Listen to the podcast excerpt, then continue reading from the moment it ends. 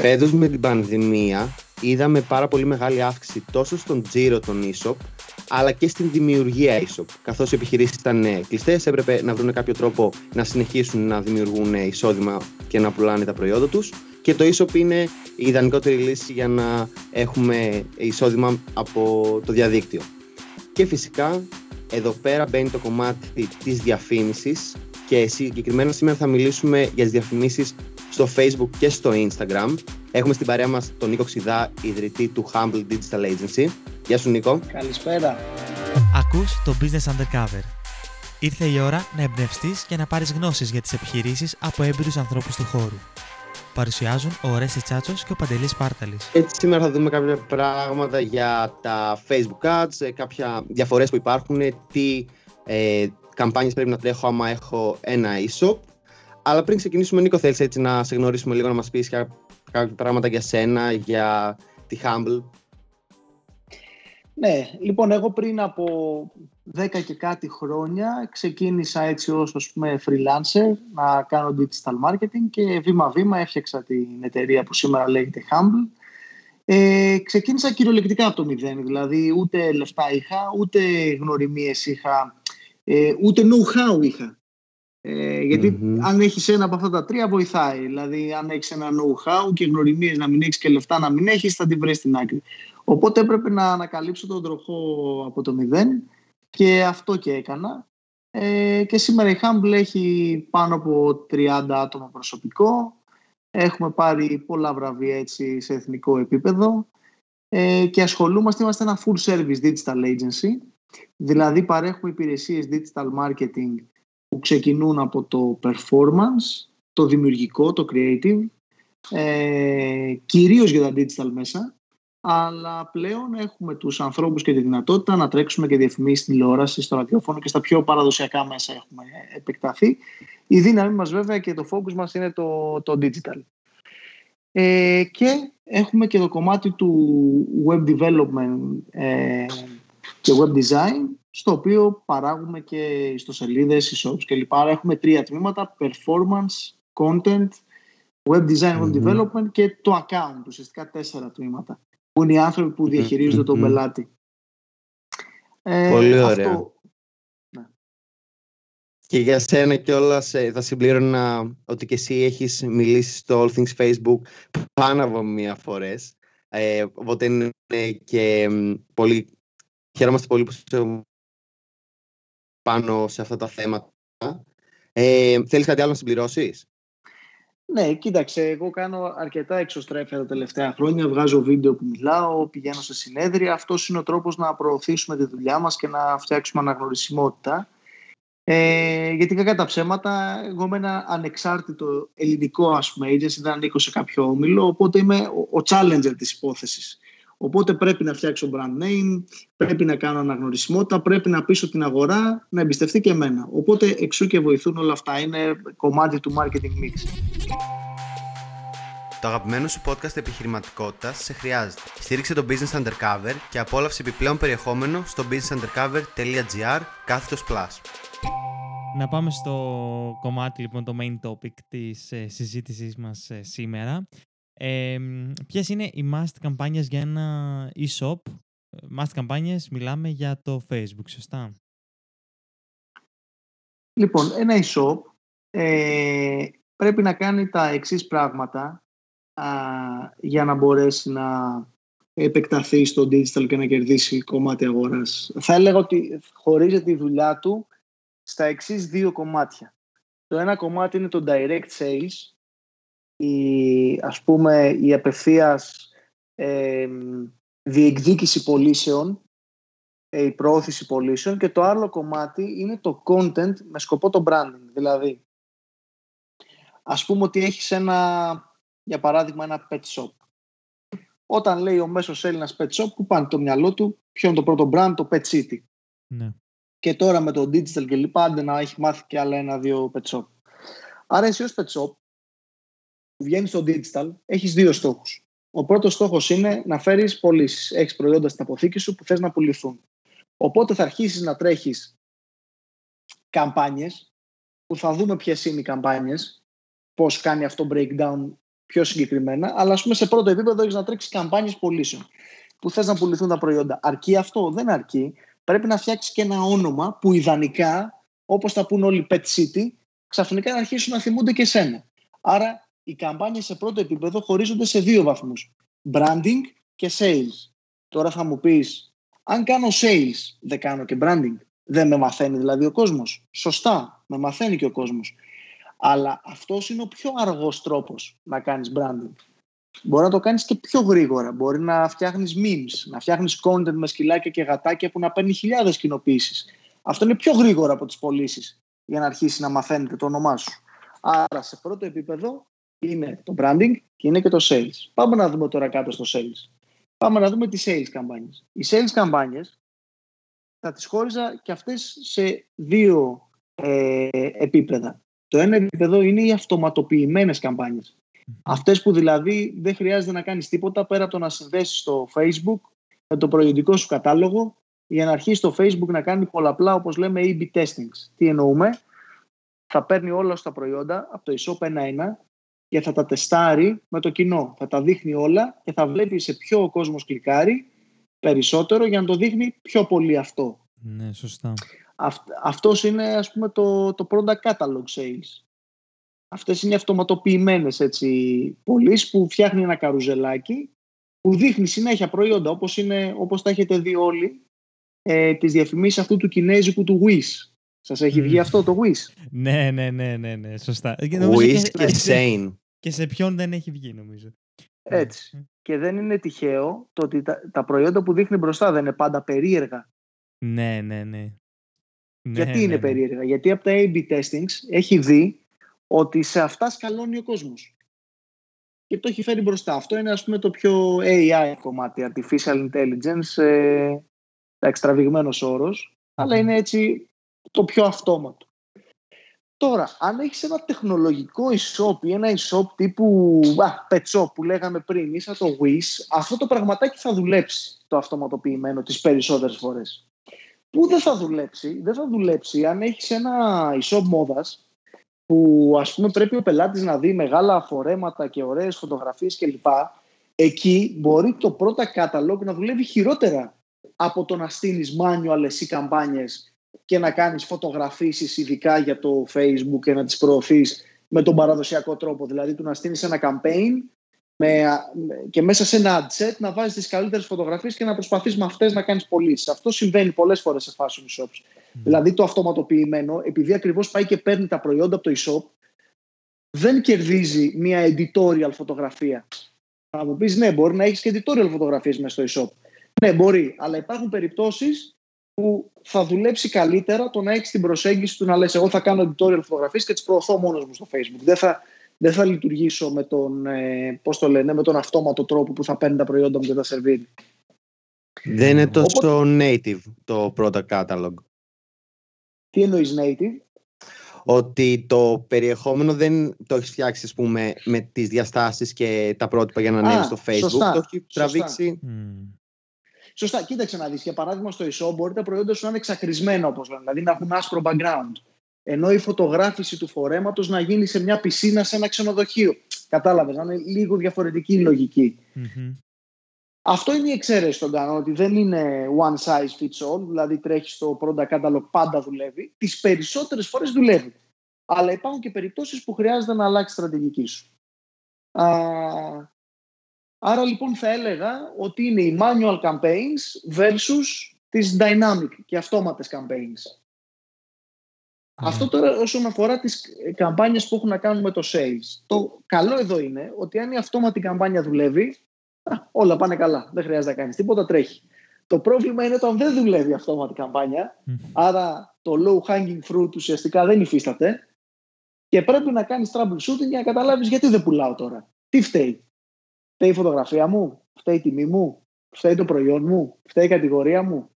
Εκεί είναι που χρειάζεται μετά μαεστρία και εμπειρία. Και δεν υπάρχει μια απάντηση. Αυτό που θα έλεγα είναι ότι τις περισσότερες φορές, αν μου έλεγες τι φταίει τις περισσότερες φορές, φταίει η φωτογραφία ή το προϊόν ή και τα δύο. Δηλαδή πολλές φορές σε e-shops μπορεί να φωτογρα... Ε, σε e-shop μόδας ας πούμε, να φωτογραφίσει ένα προϊόν, να μην κάνει καμία πώληση και το ίδιο προϊόν να το φωτογραφίσεις καλύτερα και να γίνει best seller. Δηλαδή πολλές φορές παίζεις τη φωτογραφία το παιχνίδι, ειδικά σε fashion oriented. Τώρα όσο πας σε πιο utilities, ε, νομίζω πας προς την τιμή.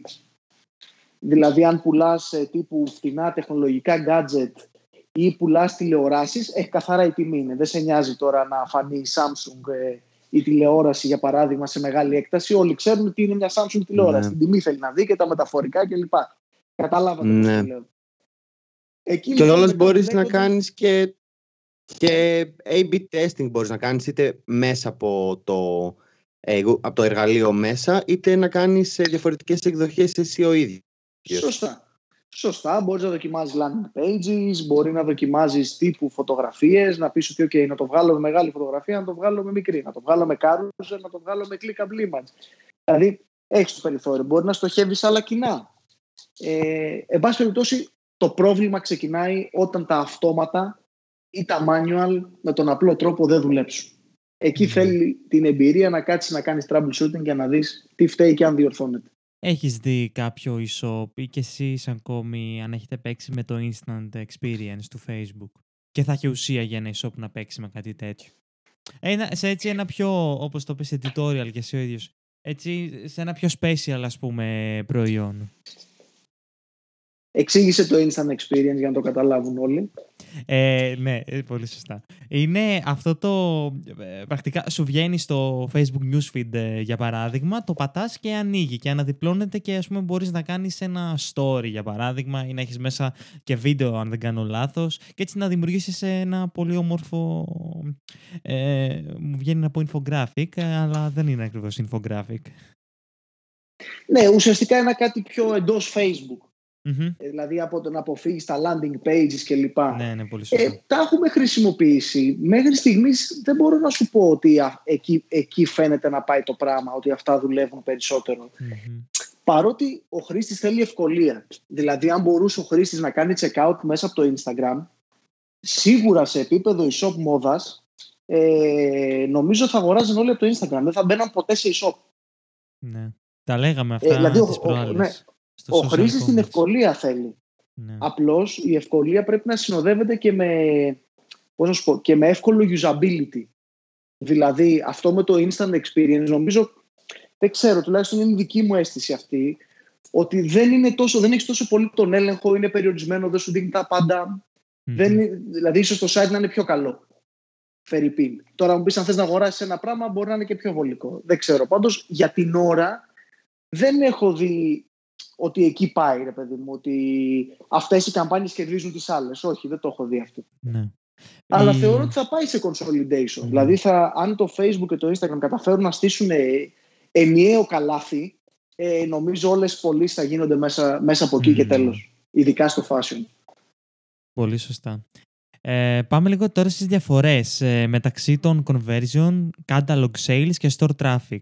Και επίσης θέλω, θέλω να μου πεις επιτέλους τι είναι αυτό το store traffic, γιατί το βλέπω και ε, φέρνει, store, ε, φέρνει traffic ας πούμε σε ένα κατάστημα offline. Οπότε ναι, για πες μας λιγάκι. Κοίταξε, ουσιαστικά το Facebook για να κάνει πιο usable τον τρόπο, πιο εύκολο τον τρόπο που πας να διαφημιστείς, σου έχει φτιάξει κάποιους στόχους και σου λέει ότι τι θες να σου φέρω. Θες να σου φέρω πωλήσεις, θες να σου φέρω αναγνωρισιμότητα, τι θες. Και επιλέγεις έναν στόχο και κάνει optimize αυτόν. Δηλαδή τώρα το, στο κομμάτι του, του, του, των clicks ας πούμε, στο να σου φέρει traffic στο e-shop σου, βλέπει ποιος είναι ο κόσμος που κάνει συχνά engage με brands, βλέπει ποιοι κάνουν click και φεύγουν από το facebook και πάνε στο e-shop και ουσιαστικά σερβίρει τη διαφήμιση αυτούς. Στις πωλήσεις κάτι αντίστοιχο κάνει. Βλέπει ποιοι είναι αυτοί που συχνά κλικάρουν, πάνε σε e-shop, συχνά αγοράζουν και σερβίρει περισσότερο τη διαφήμιση σε αυτούς. Στο Reach πάει και σου σερβίρει τη διαφήμιση στο πιο φτηνό κοινό. Δηλαδή σε αυτό το κοινό που με λίγα λεφτά μπορεί να σε δουν πολύ. Και συνήθως αυτό το κοινό είναι ένα σκουπίδι κοινό. Δηλαδή έχω βγάλει και ένα τέτοιο βιντεάκι για το συγκεκριμένο θέμα ότι στο Αυτό θα έλεγα τώρα. Να, να, το, να το δείτε γιατί ήταν πολύ ωραίο που εξήγησε τη διαφορά και το αποτέλεσμα με το engagement, ας πούμε. Ναι, αυτό το κοινό δεν αντιδράει με τίποτα. Οπότε λες τώρα, τους σερβίρεις διαφημίσεις, σερβίρεις προϊόντα και δεν αντιδρούν ποτέ και με τίποτα. Τι είναι αυτοί. Και προσέξτε τώρα, θα σου φανεί αστείο, αλλά ε, σε αυτό το επίπεδο πρέπει να κατέβεις για να καταλάβεις τι παίζει με τον κόσμο. Γιατί μιλάμε ότι από πίσω υπάρχει κόσμος, δεν είναι το Facebook, είναι οι άνθρωποι. Εμένα μου είχε έρθει ένας τεχνίτης στο σπίτι που, εν πάση περιπτώσει, τον ξέρω από παλιά κλπ. Και, και μου έλεγε ότι όταν του βγαίνουν διαφημίσεις στο wall του που δεν τον ενδιαφέρουν, πάει και τι κάνει report στο Facebook. Report. Ότι είναι misleading product ή απαταιωνιά. Και γι' αυτό πολλές φορές θα έχετε δει, όσοι τρέχετε διαφημίσεις, ότι μπορεί να ανεβάζεις μια καμπάνια και μετά από λίγο για άκυρο λόγο να στην κόψεις στο Facebook και να πει δεν κάνει comply με τους κανόνες μας. Και πας και κάνεις μετά εσύ απειλ και στην ξανανεβάζουν. Γιατί, Γιατί υπάρχουν πολλοί τέτοιοι ψεκασμένοι ημί, οι οποίοι μπαίνουν και κάνουν report τις διαφημίσεις. Ναι. Τώρα φαντάζομαι ότι αυτό το κοινό reach είναι κάτι τέτοιο. Δηλαδή είτε είναι άσχετοι άνθρωποι που φοβούνται να βγουν από το facebook ε, και θα σας πω παράδειγμα και γι' αυτό είτε μπορεί να είναι άνθρωποι που είναι αντικαταναλωτές ρε παιδί μου. Σου λέει το wall μου είναι το inbox μου, μην τολμήσεις και βγεις εκεί. Τέτοιο στυλ. Θα μου πεις καλά όλα αυτά μου ακούγονται περίεργα. Κι όμως δεν είναι. Κι όμως δεν είναι. Ε, για παράδειγμα, εμείς είχαμε κάνει ένα user testing και είχαμε φωνάξει κόσμο από το Facebook, οι πελάτες ενός e-shop, τους φωνάξαμε για να τους κάνουμε user testing σε έναν υπολογιστή και να δούμε πώς το νέο e-shop ε, mm και είναι η απόδοσή του. Είχε έρθει μια κυρία 65 χρονών που δεν είχε ιδέα από τίποτα. Ήρθε για να πάρει το δώρο και δεν είχε ιδέα από τίποτα. Δεν ήξερε να κλικάρει στο Facebook, να κάνει, να βγει από το Facebook. Έτσι λέμε, συγγνώμη, εσύ πώς είσαι στο Facebook όταν δεν ξέρεις να κάνεις τίποτα. Ε, και λέει να μου πήρε η κόρη μου ναι. ένα τάμπλετ, μου βάλε το facebook, έκανα τους φίλους μου και μπαίνω και το κοιτάω. Αυτή λοιπόν είναι σίγουρα ένα κοινό που την έχει αποθηκεύσει στο Reach. Γιατί; Αυτή είναι φτηνή γιατί δεν τη στοχεύει κανένας, γιατί δεν κάνει engagement. Άρα το Facebook την έχει σε αυτούς που δεν κάνουν engagement, δεν κάνουν clicks, δεν κάνουν πωλήσεις. Ε, άρα δεν τη στοχεύει κανείς, γιατί όλοι όταν στείλουν μια καμπάνια στοχεύουμε ή στο engagement ή στο conversion ή στο click. Άρα αυτή μείνει στην απέξω, άρα είναι φτηνό κοινό, άρα πάει και στην μοιράζει στο reach. Τώρα το μεγάλο ερώτημα είναι εμπορικά όμως γιατί και αυτή η καταναλωτή είναι. Όταν θα περάσει από το wall τη ένα μήνυμα, ένα brand, το προσέχει και όντως μπορεί να την επηρεάσει καταναλωτικά. Αν το προσέξει και αν όντως είναι ενεργή καταναλωτής, όντως θα την επηρεάσει. Το θέμα είναι το προσέχει είναι ενεργή καταναλωτής, ή είναι καμιά ναι. περίεργη που είναι ξέρεις, φοβερά τσιγκούνα, δεν ψωνίζει τίποτα, χτυπάει μόνο τι προσφορές. Είναι ένας κύκλος όλο αυτό. Πάντως σίγουρα δεν θεωρώ ότι είναι premium κοινό το κοινό που είναι στο Rich. Αντι, αντι, Αντιθέτως, θεωρώ ότι είναι ένα κακό κοινό. Μάλιστα. Ε, με τις διαφορές ε, αν έχουμε ολοκληρώσει για το κομμάτι conversion σε κατάλογο sales και store traffic. Ναι, είναι αυτό ότι το ένα του λες φέρε μου πωλήσει στο e-shop μου, άρα κοιτάει ποιοι κάνουν conversion traffic, δες, φέρε μου traffic στο e μου, να μπει κόσμος στο site, visits, sessions. Ε, και τι άλλο ρωτάς; Ναι, το... Catalog sales είναι οι πωλήσεις οι αυτές οι αυτόματες μέσω του προϊόντικού μου κατάλογου που έχω συνδέσει τον προϊοντικό κατάλογο στο Facebook και ζητάω πωλήσεις από εκεί. Παρεμφερές με το conversion είναι αυτό. Δηλαδή θεωρώ ότι για ένα e-shop δεν θα έχει μεγάλη διαφορά αν τρέξει είτε το ένα είτε το άλλο. OK, okay, ωραία. Και όλα αυτά εννοείται τα, τα βρίσκει ο κόσμος στο Business Manager του ε, Facebook. Ε, να πάμε λιγάκι στο ε, Facebook Pixel, να μας πεις λίγα βασικά πραγματάκια για αυτό. και επίσης, γενικά και για το κομμάτι του conversions, χρειάζεται να επέμβει προγραμματιστής, έτσι; Ναι, ουσιαστικά για να μπορείς να καταγράφεις τις πωλήσεις που κάνεις από το Facebook, το Instagram ή το Google, πρέπει να τοποθετήσεις ένα κομμάτι κώδικα στην ιστοσελίδα σου ή στο e σου ούτως ώστε να βλέπεις ποιος έφερε τι και αν έκανε πωλήσεις. Γιατί αν δεν το συνδέσεις, το, όταν θα μπαίνεις στο Facebook δεν θα ξέρεις ότι την πώληση την έφερε το Facebook. Mm. Αντίθετα στο Analytics, αν δεν το συνδέσεις, θα βλέπεις ότι το Facebook σου φέρει μια πωληση Αλλά θες αυτό το pixel για δύο λόγους. Το ένα είναι για να βλέπεις, το άλλο είναι για να μπορείς να κάνεις remarketing στο Facebook. Δηλαδή, ε, όταν μπαίνει κάποιος από το, από το Facebook στο site σου, ή γενικά μάλλον αν μπαίνει κάποιος στο site σου, να μπορείς μέσα στο facebook να τον κυνηγάς ξανά και ξανά. Αυτό για να το κάνεις πρέπει να, να του μπει το cookie και για να του μπει το cookie πρέπει να έχεις το pixel, το κομμάτι κώδικα μέσα στη σελίδα σου. Σωστά. Τέλεια. Άρα αυτά τα δύο σε βοηθούν Και σε αυτά- αυτό, η καταγραφή. Το cookie, το πετάμε κάπου μέσα στο site μας. Υπάρχουν ε, κάποια καλύτερα σημεία που είναι κάποια στάνταρ σημεία π.χ. για ένα ίσο που καλό θα ήταν να βάλω ένα, κου- ένα, το Facebook Pixel, τον κώδικα. Αυτό τώρα με- αυτό θα το δείτε με τον developer. Είναι κάτι που αν δεν έχεις development γνώσεις, ε, δεν μπορείς να το κάνεις. Οπότε αυτό γίνεται μέσω του developer. Άρα θα πρέπει να απευθυνθείτε στον developer και να του δώσετε τις οδηγίες που δίνει το Facebook και το Google ε, γι' αυτό. Τέλεια. Τέλεια. Πολύ ωραία. Thank you, Νίκο.